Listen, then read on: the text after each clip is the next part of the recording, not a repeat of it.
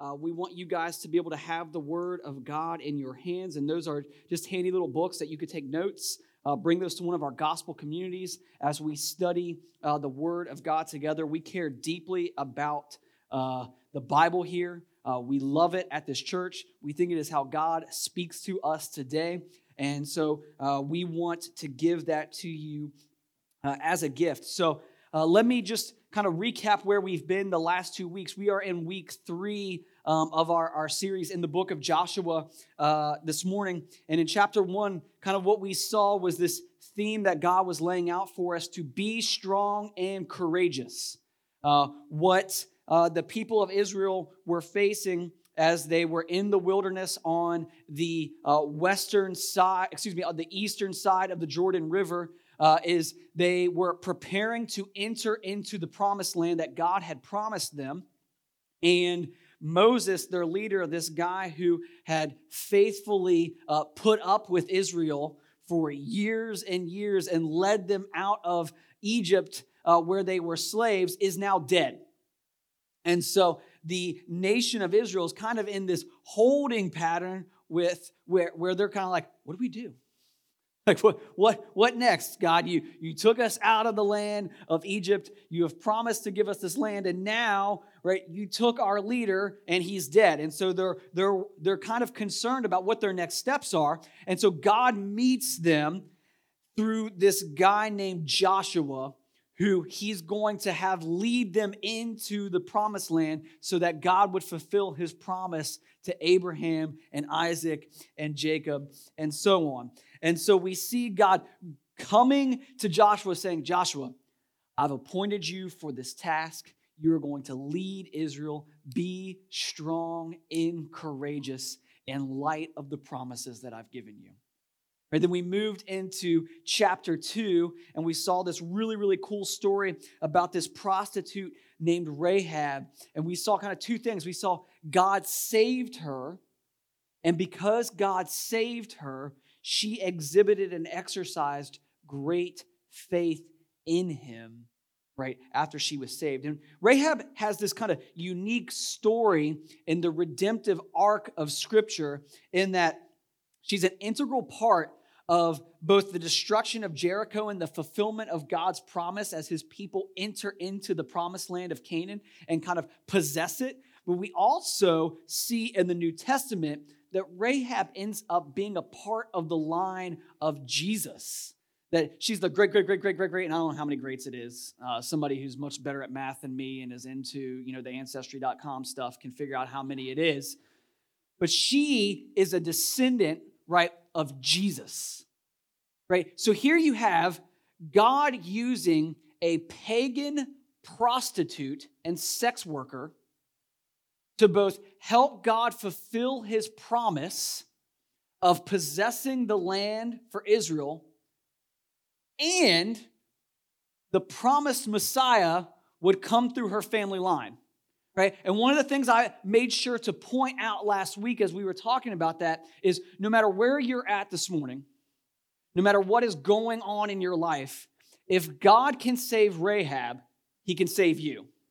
Right? If God can reach out into a pagan nation to a prostitute and brothel owner inside of Jericho, he can reach you. He can forgive you, he can show mercy to you, and he's not done.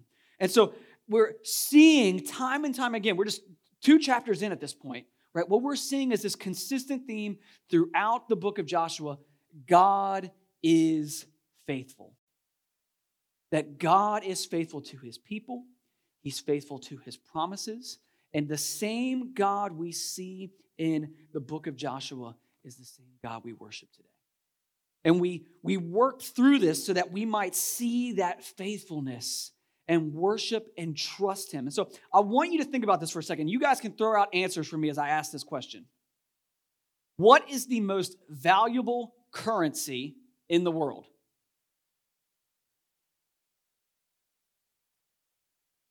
Not after this past week, Daniel. Gold. Not notice how no one's saying the US dollar, by the way, right? We know, right? All right. So I hear, I hear your answers, and here's what I would say to you they're all wrong. Trust. Trust is the most valuable currency universally around the world. It's in every culture, it's in every people group. And if you've if you ever talk to a business person, right, with without trust, there is no hope of future business. Right? And if trust is broken, ask anybody who's ever been in a long-term relationship, right? If trust is broken, right, what begins to fracture? The relationship. Whether that is a business relationship or an intimate dating relationship or marriage or a friendship, that the moment trust is broken, right, we start seeing fractures and we see issues. Now, I want you to sit and think for a moment and think about who is someone that I trust in my life and why do I trust them? Right, if you're taking notes, right, write down that person and just jot down a bullet point or two of why you trust that person. And a number of people may come to your mind and for various reasons as you as you're writing that down. For me, right, the first thing that pops in my, my head is my wife Jackie. I'm contractually obligated to say that, by the way. But in all seriousness, she's the first name that pops into my mind when I think, okay, who is someone that I trust? And, th- and there are a number of reasons, but if I had to distill it down to three points, I know her to be kind of these three things in my life. I know her to be wise, right? As long as I have known her, she has displayed not just intelligence, but a gracefulness to that intelligence that she applies it to the world around her right? She has consistently displayed to me that she's going to make good decisions, especially in light of God and His Word, right? And apply them to her life and those around her. She's also displayed to me over the course of the last 12 plus years that she's faithful, right? That, that she has been there for me when she and I both have experienced some of the most difficult and trying times in our lives, right? She was there for the death of my grandfather right? She was there through the highs and lows of church planting. She's been there through the ups and downs of parenting. She's been there as we've dealt with a son that has special needs. And through all of those difficulties we have experienced, she has remained consistent and faithful. Not perfect. Right? I think one of the things that we tend to do to people, right, is we expect and demand perfection from them. And that's not what I'm saying that Jackie has been, but she has been consistent and faithful over time. And lastly, I would say this, right? She's been present. Right? She has been there for me. She's been there for our family and for others, many of you in this room. And with her presence has come a calming assurance to those she is around, unless you're on the interstate with her when she's not driving. He hates 18 wheelers and can't handle not not being in charge of the vehicle. But she brings a calming assurance in most other situations, right? She has a servant's attitude and a willingness to listen and help when needed. And hopefully, whoever you listed, right, on, on that piece of paper this morning, right, carries some of those qualities and characteristics, or likely some of the same ones, or maybe a variation of them. And I was very, very uh, intentional about kind of listing those things about Jackie out. One, because I believe them to be true in our relationship. But also, because if you look at Joshua chapter 3 this morning, which we're going to do, right, what we're going to see is we're going to see that, that God is going to speak to Joshua and that Joshua is going to speak to uh, the people uh, of Israel. And three separate times throughout Joshua chapter 3, we're going to see this phrase, that you may know. And what we're going to see is that when that phrase is uttered throughout this chapter in Joshua, we're going to see that God is displaying something about his character so that we might trust him. And in the same way that Jackie has displayed this character regularly, right, as I've lived with her, and I trust her, God is doing the same thing with Joshua and the nation of Israel, saying, Hey, you can trust me, right? And here is what you need to know about me so that you might walk forward in trusting me, right? And so we're going to see three things. Right? We're going to see God is wisdom or that God is wise and that we can trust him because of that. We're going to see that God is faithful and we can trust him because of his faithfulness. And we're going to see that God is present. And because God is present, we can trust him. So turn over, if you haven't already, to Joshua chapter 3, and let's look at verses 1 through 4. Then Joshua rose early in the morning, and they set out from Shittim, and they came to the Jordan, he and all the people of Israel, and lodged there before they passed over. At the end of three days, the officers went through the camp and commanded the people As soon as you see the ark of the covenant of the Lord your God being carried by the Levitical priests, then you shall set out from your place and follow it. Yet there shall be a distance between you and it, about 2,000 cubits in length. All right, so I want to stop there. Okay, so here you have, right, Joshua, the nation of Israel, They've arrived at the Jordan River. They're ready to cross it so they might begin the work of dispossessing the land and taking it over. And they've camped for three days. They're ready to cross. And God says, okay, listen up. The Ark of the Covenant is supposed to go out in front of you, and then you're going to follow it, and you're going to stay 2,000 cubits behind it. So, first things first, right? What is the Ark of the Covenant? Because some of you guys may have no idea what that is. The, the Ark of the Covenant was best described kind of as a box that could be placed on poles and would be carried by the, the, the priests of uh, Israel. And the Ark of the Covenant represented uh, God's presence to Israel. It was the holiest physical possession of the Israelites. And inside of that box, it held three symbols that represented Israel's relationship with God. There were three things inside of it. The first one was the Ten Commandments that God had delivered to Moses on Mount Sinai. Therefore, it displayed God's commands, God's guidance, God's accessibility. And so they placed that inside of this ark that God had commanded them to build. Also, inside the ark was the high priest's rod. It was Aaron's rod, and they placed it in there. And what that kind of represented was God's power right, with the people of Israel. And the third thing was a jar of manna. And if you don't know what manna was, it was the food that just kept appearing every day for Israel. It was, and so what this did is this represented to Israel God's provision to them in the wilderness when they didn't have anything. And so th- this was a, a sp- supposed to be for Israel this reminder of God's faithfulness to them and his presence so that they might trust him. And they treated the object as, as very, very important. And so jo- Joshua's talking to Israel, and he says, As soon as you see the ark of the covenant of the Lord your God being carried by the Levitical priests, then you shall set out from your place and follow it. And they were called to cross the Jordan when the priests set out. Yet they were told to keep their distance from the ark, and it says that they were supposed to stay behind by 2,000 cubits. Now, is anybody in here measuring cubits regularly? I didn't think so. Okay. So uh, if you had 2,000 cubits, that's about 1,000 yards. So imagine 10 football fields, and that's how far away they were supposed to stay from the ark as it went out. And the question I kind of was asking myself is like, why, why would God do that? Like, why would God tell Israel to stay so far back from the ark as he's sending it out? And I, and I think, right, what God is trying to display is this because the ark represents God's presence, but it also reflects his holiness. The command uh, of Joshua to Israel kind of shows us two things about God and who he is here.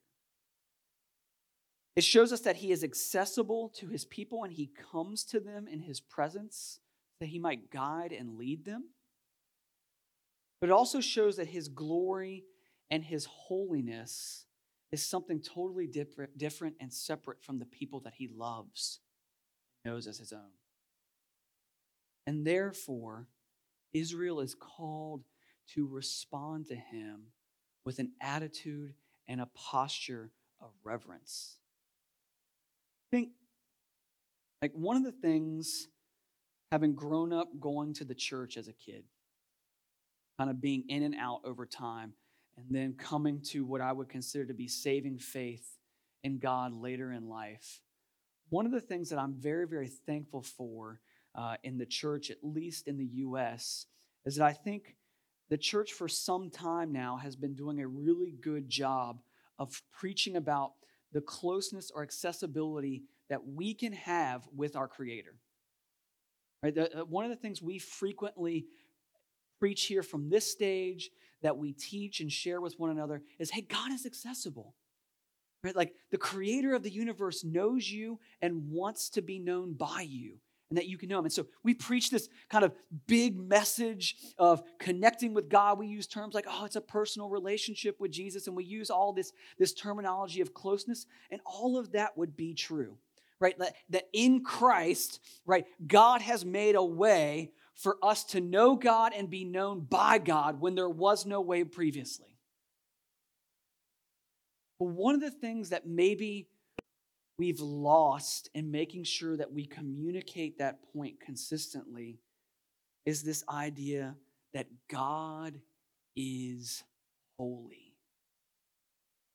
Scripture frequently uses that terminology to describe who and what God is. And that term means separate or different.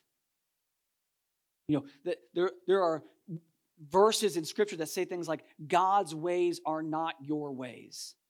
And I think because we tend to have this affiliation or closeness with God and this familiarity with His Word, and we're told regularly that God wants intimacy with us, we forget that just because God wants and desires intimacy with us does not mean He thinks and acts like us.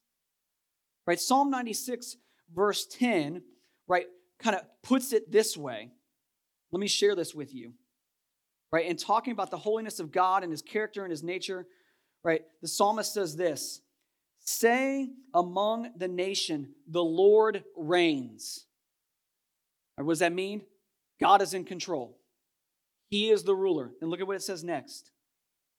Yes, the world is established, it shall never be moved.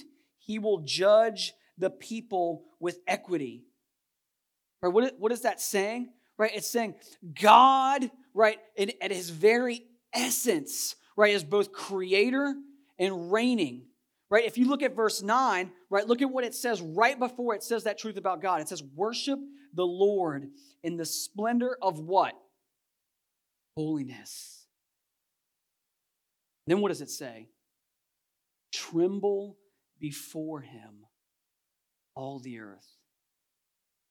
Guys, I don't want us to ever lose, if we're a professing follower of Jesus, I don't want us to ever lose that, that idea that God is accessible or that he wants intimacy with us. I don't want us to ever lose that.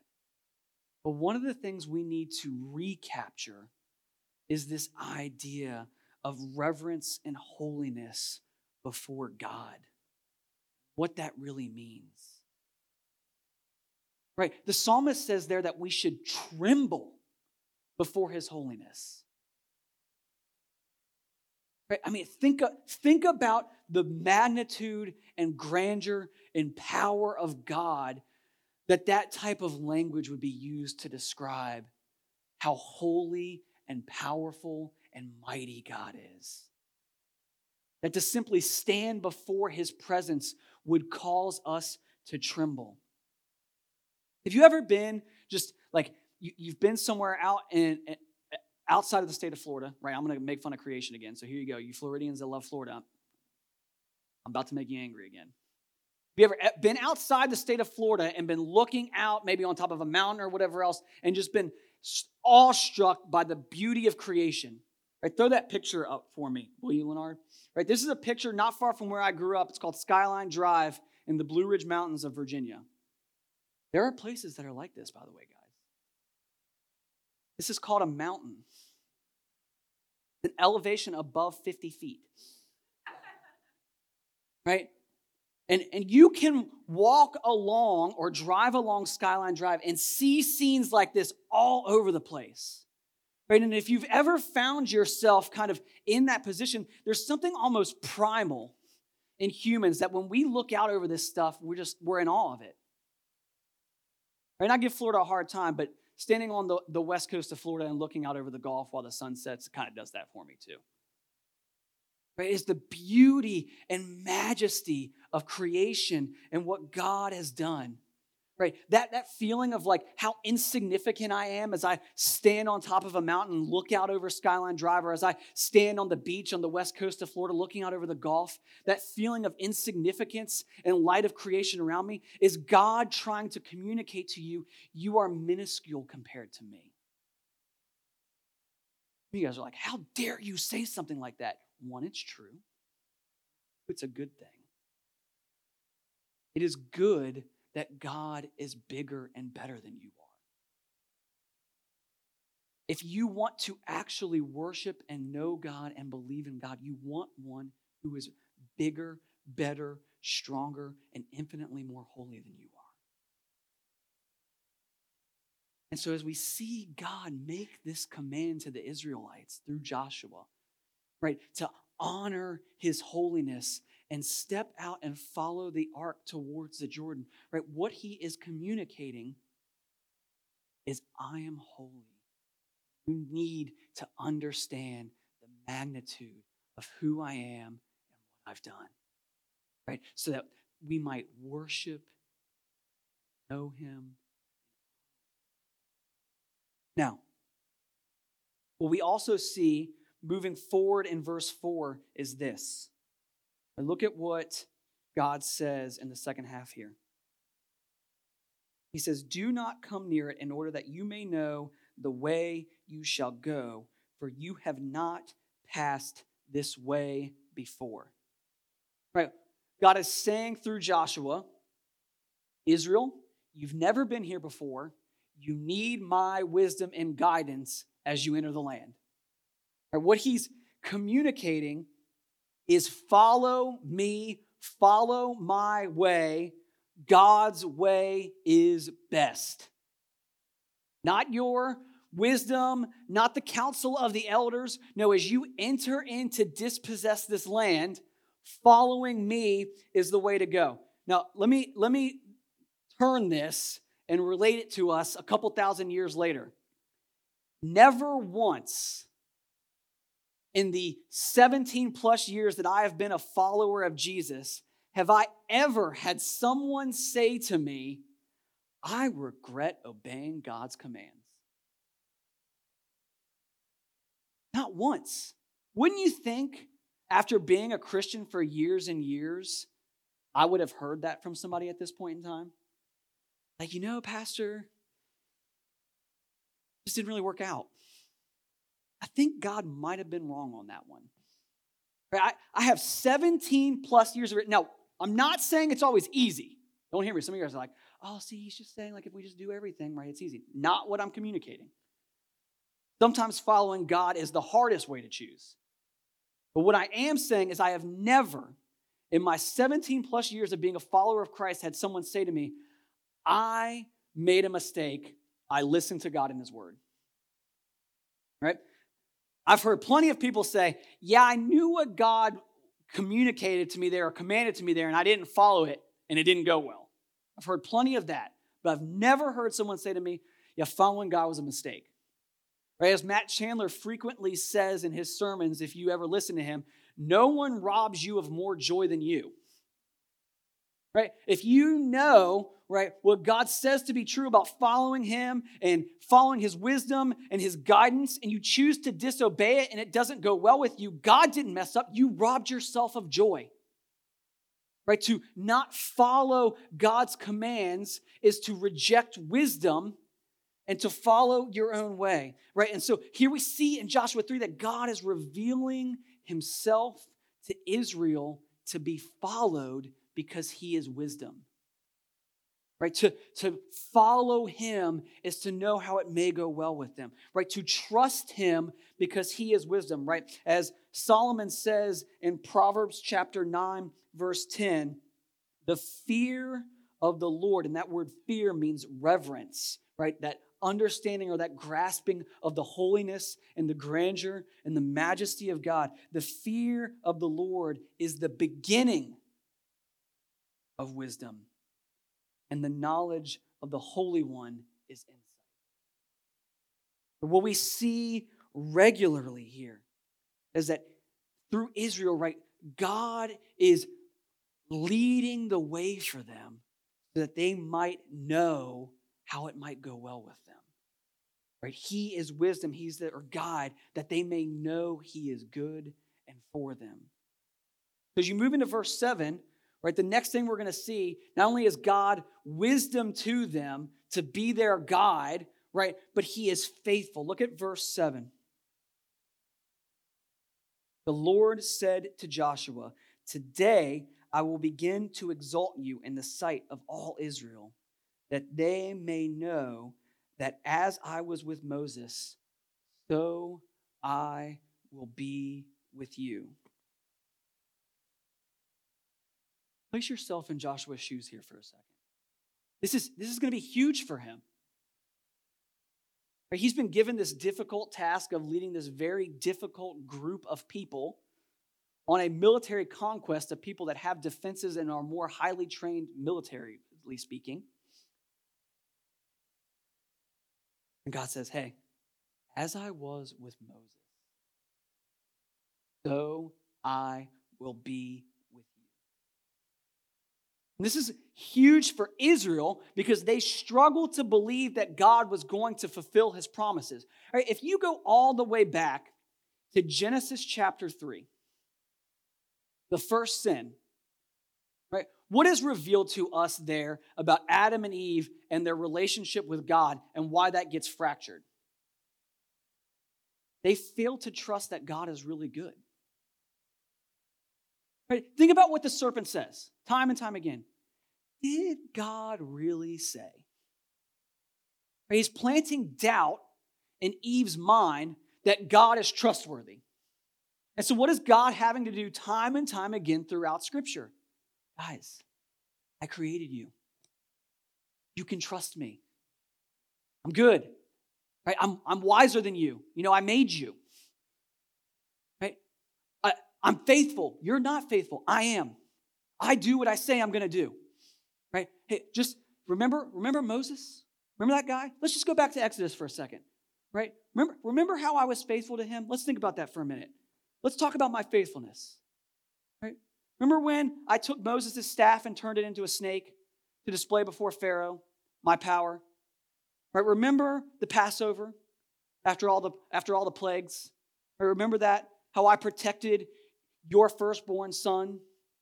Remember remember that? How about when when you left, Pharaoh finally sent you out, you were backed up to the Red Sea, you had nowhere to go, and you know I just casually parted it for you.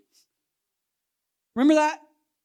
Oh, you still don't trust me yet. Okay. Um, what about how I provided food for you for 40 years out of nothing? And we have a jar of it left in the Ark of the Covenant just so you don't forget. Remember that? Oh, how about how when we were in the wilderness, I appeared to Moses on Mount Sinai so that I could communicate to you how you are to live and how it may go well with you. And here he's saying to Joshua and communicating to Israel hey, I was with Moses, I was faithful, and I'm going to be Joshua, going to be faithful again because I made a promise to Abraham and I keep my promises. Like this is this is the God we're dealing with that he bends over backwards to display his wisdom and his faithfulness time and time and time again. Right? If you look at verse 8, he says, And as for you, command the priests who bear the ark of the covenant, when you come to the brink of the waters of the Jordan, you shall stand still in the Jordan. We're going to get to that in a minute. Pretty bizarre uh, words or uh, commands to give there. And Joshua said to the people of Israel, Come here and listen to the words of the Lord your God. Right? He commands the priests, Go stand in the waters of the Jordan. And the, by the way, at this point in time, it was likely harvest time. So the, the banks of the Jordan River would have been overflowing. So pretty deep. Anyone ever play Oregon Trail and die trying to cross the river? Right, this is what we're facing right now for Israel. Right? How are we going to ford the river? We're going to pay the ferry fee. We're going to try to ford it. We're going to go around. What are we going to do? And God's about to make something happen here. He's going to show off his power and faithfulness in just a moment. But we're seeing that God is promising his faithfulness through Joshua.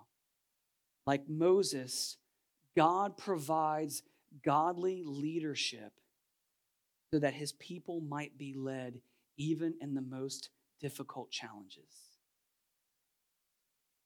Here's a question for you to ponder and think through this morning Has God provided for you godly men or women who might be wisdom for you to lead you to a deeper and more abiding trust in Him?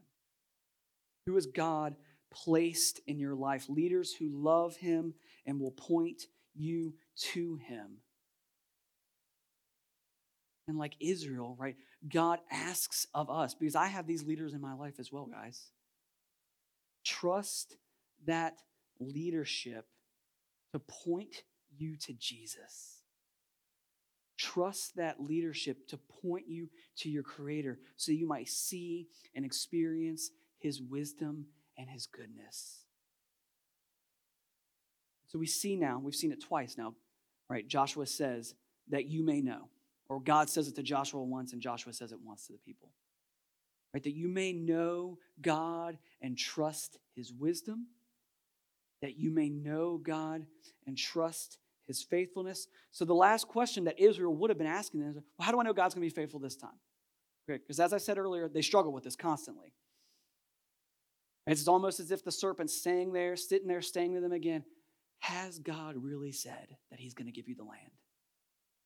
Has God really promised to you that he will make you a people and give you the land of Canaan?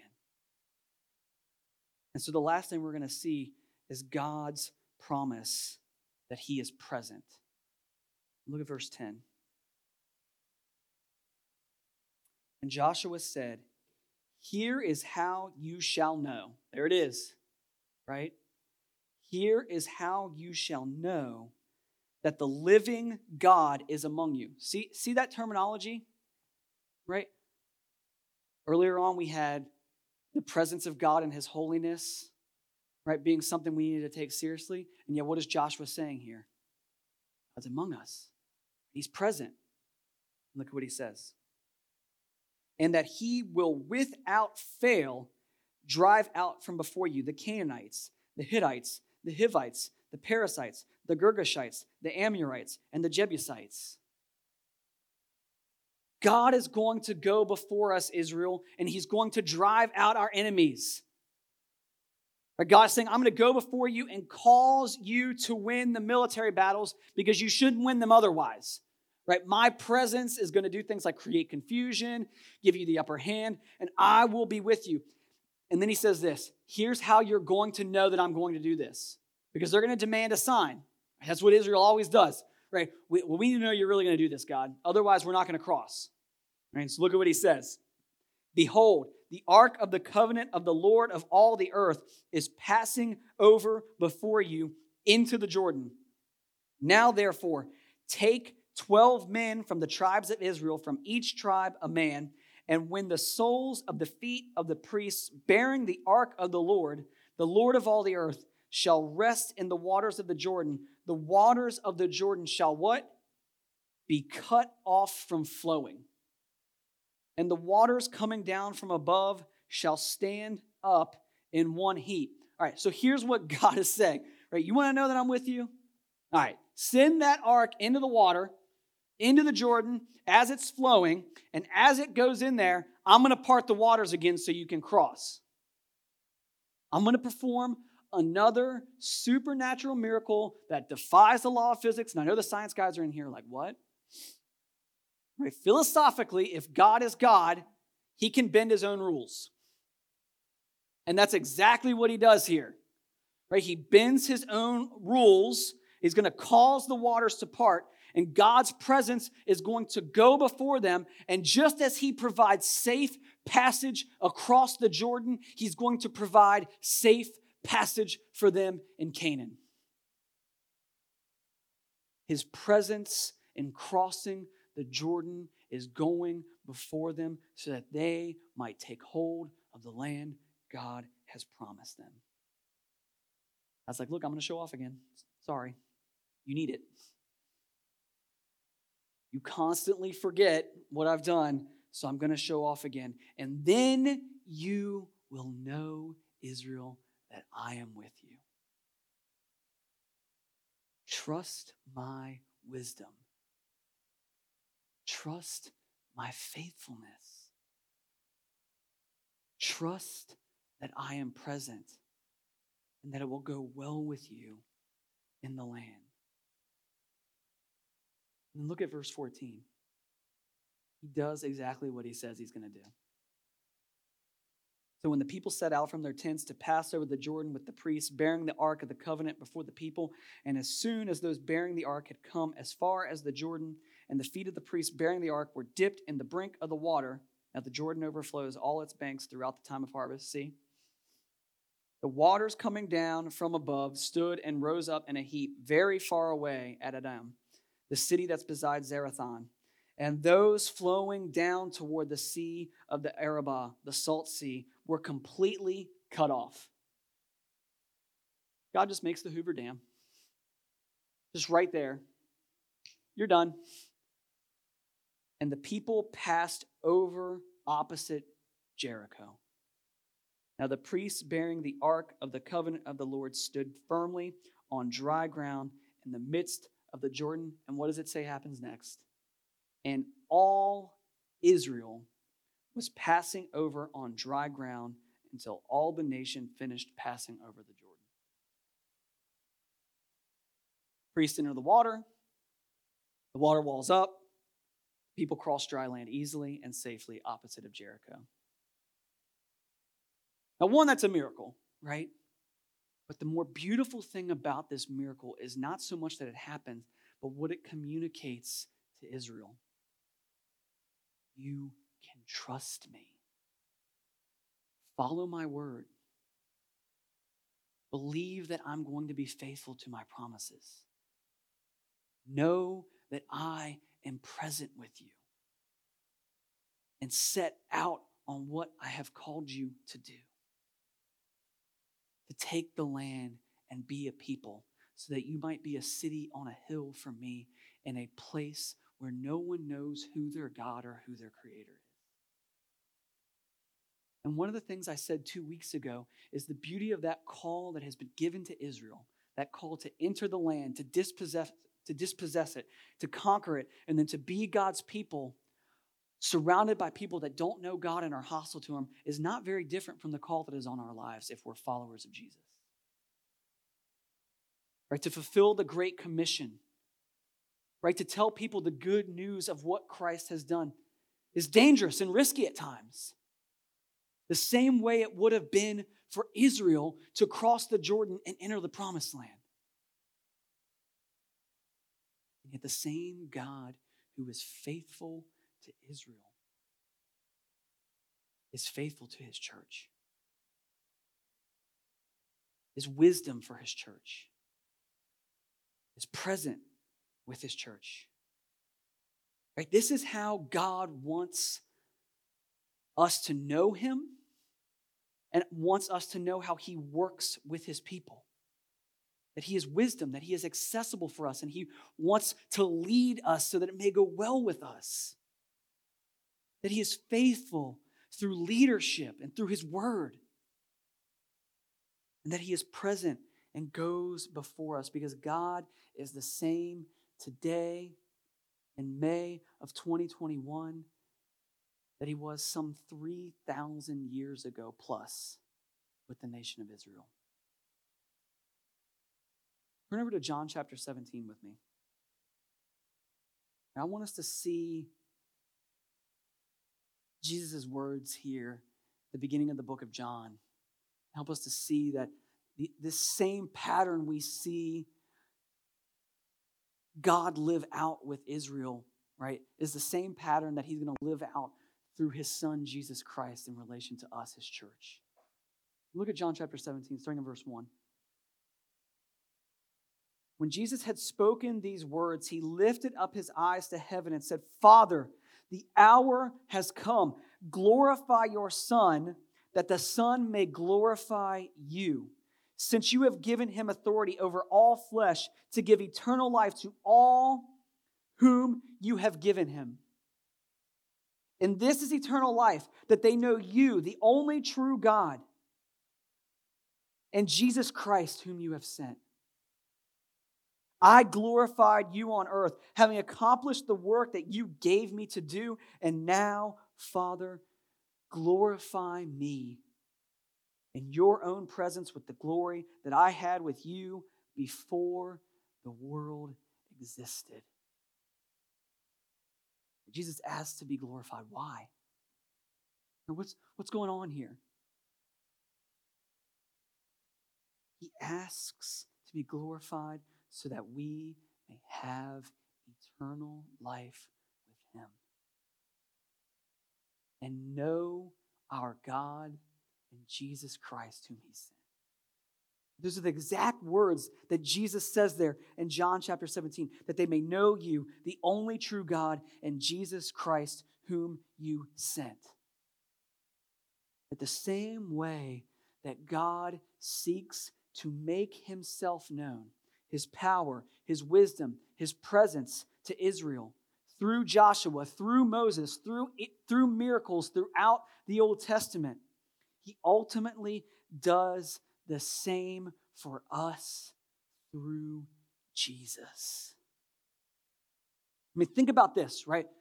God displays his wisdom ultimately to us through Christ. If you turn over to 1 Corinthians chapter 1, look at what Paul says to the Corinthian church starting in uh, verse 30. And because of him, you are in Christ Jesus, who became what? Who became to us wisdom from God, righteousness and sanctification and redemption, so that as it is written, let the one who boasts boasts only in the Lord, right? So, what, what is Paul saying there? Paul's saying Jesus is wisdom. Right? I love how if you ever talk to somebody, right? And one of the things I like to do when I'm talking with non believers is just like try to kind of get a, a framework of where they are with the commands of God and Scripture and their own obedience.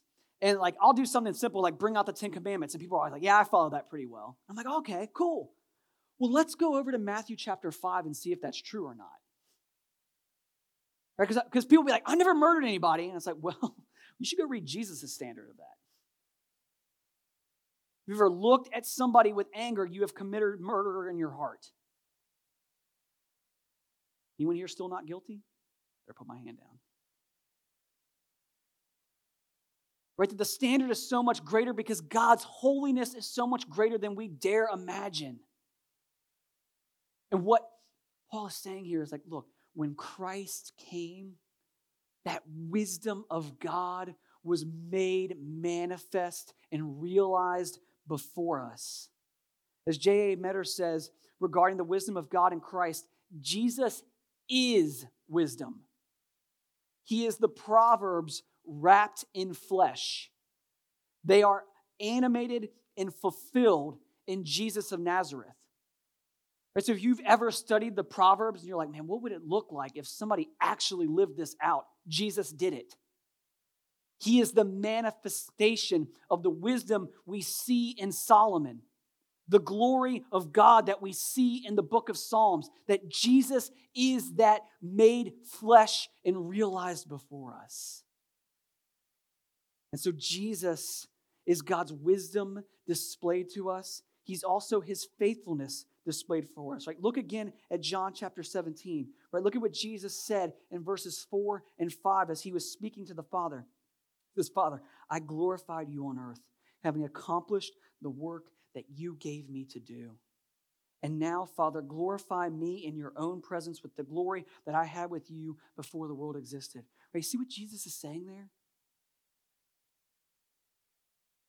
Father, you sent me to herald the coming of the kingdom. You sent me to fulfill the law. You sent me to fulfill your promise. And in a few minutes, he's going to be arrested, he's going to be beaten, he's going to be crucified, and he's going to be buried. And here's what he's saying to the Father Father, I'm going to do all that because it is your perfect will for me that I might be faithful to the task that you have given me. Just as Joshua is faithful to lead Israel into the promised land, Jesus faithfully went to the cross to pay the penalty for our sin because it was the Father's perfect will for him and for us. he says, I, God displays his work and his faithfulness in Jesus. And lastly, in Christ, his presence is among us and put on display. Turn over to Philippians 2. That's where we're going to finish today. Philippians chapter 2, starting in verse 3. By the way, if you were ever wondering, hey, I, am just like socially awkward, uh, I, I don't know how to relate with people, I don't know how to start conversations with people, Paul gives you everything you need to know right here, starting in verse 3. Right? If you're like, I don't know how to have a conversation, I don't know how to talk, right? Listen to what Paul says. Do nothing from selfish ambition or conceit, but in humility count others more significant than yourselves. See what he's saying there? Right? Esteem the other person as more important than you, and it's going to go well. Love on them. Right? Look what he says in verse 4. Let each of you what? Look not out only to his own interests, but also to the interests of others. Right? Easy to create a relationship with somebody and, and, and, and display some sort of relationship with them and create a conversation with them if you are seeking that you want to get to know them and love them. I have people tell me this all the time because some of you guys have gone out with me on campus before where I do that weird thing where I'm the crazy Christian who walks up and invites you to church and then just starts a conversation with you. And I've had students over the years at UF be like, Kevin, that can't work. Jehovah's Witnesses do that and that cannot work. I'm like, don't tell God that because he uses me all the time. Right? And people will be like, well, I don't know how you do it, Kevin. Like, you just have like no filter. And it's like, well, that is kind of true. Like, it's awkward. The first like 15 seconds are always awkward. Any relationship you ever start is going to be that way, so just get over that. They might think I'm weird. You are. It's okay. There's no way you're as weird as I am. Ask my wife. Like, guess what? They're going to discover it at some point. Get it over in the first 15 seconds. Right? So I just walk up. I'm like, hey, I'm Kevin. I'm inviting people to Aletheia. Yes, I am one of those weird people who is coming up and starting a conversation with you about God. They're thinking it, get it out there. And then guess what I start doing? I want to get to know them. And by the way, it's not a bait and switch tactic. Do you know why I want to get to know them? Because God knows them and loves them and has commanded that I know them and love them as well because they belong to Him. And it is the call of God on my life and on your life, if you are a follower of Jesus, to esteem others as more important than yourselves. And to get over your hang ups with feeling weird or awkward around people, and to instead display love and care towards other people, to get to know them and have a conversation with them. You might say, well, that's easy for you to say, Kevin, you're outgoing. Yes. But God has asked this of you. He's not asking you to do anything he hasn't done himself. Look at what Paul says next, starting in verse 5. Have this mind among yourselves, which is yours in Christ Jesus. He's like, look, this is something that you can do if you are in Christ. Why? Who, though he was in the form of God, did not count equality with God a thing to be grasped, but emptied himself by taking the form of a servant, being born in the likeness of men, and being found in human form, he humbled himself by becoming obedient to the point of death, even death on a cross. See what Paul's saying there? God asking you to love on other people and esteem them as more important than yourself is what he did for us in Christ. By putting on human flesh, being willing to be the propitiation for our sin, so that the wrath of God for our rebellion might be satisfied. Christ humbled himself and died for us. How did he do that? Through his presence by being here, actually physically coming to our side. So you may be sitting there this morning, right? And you may be asking yourself the same question, whether you're a believer and follower or disciple of Jesus here this morning or not, right? You may, believers ask themselves a lot of the same questions non believers ask. How do I know God is worth following?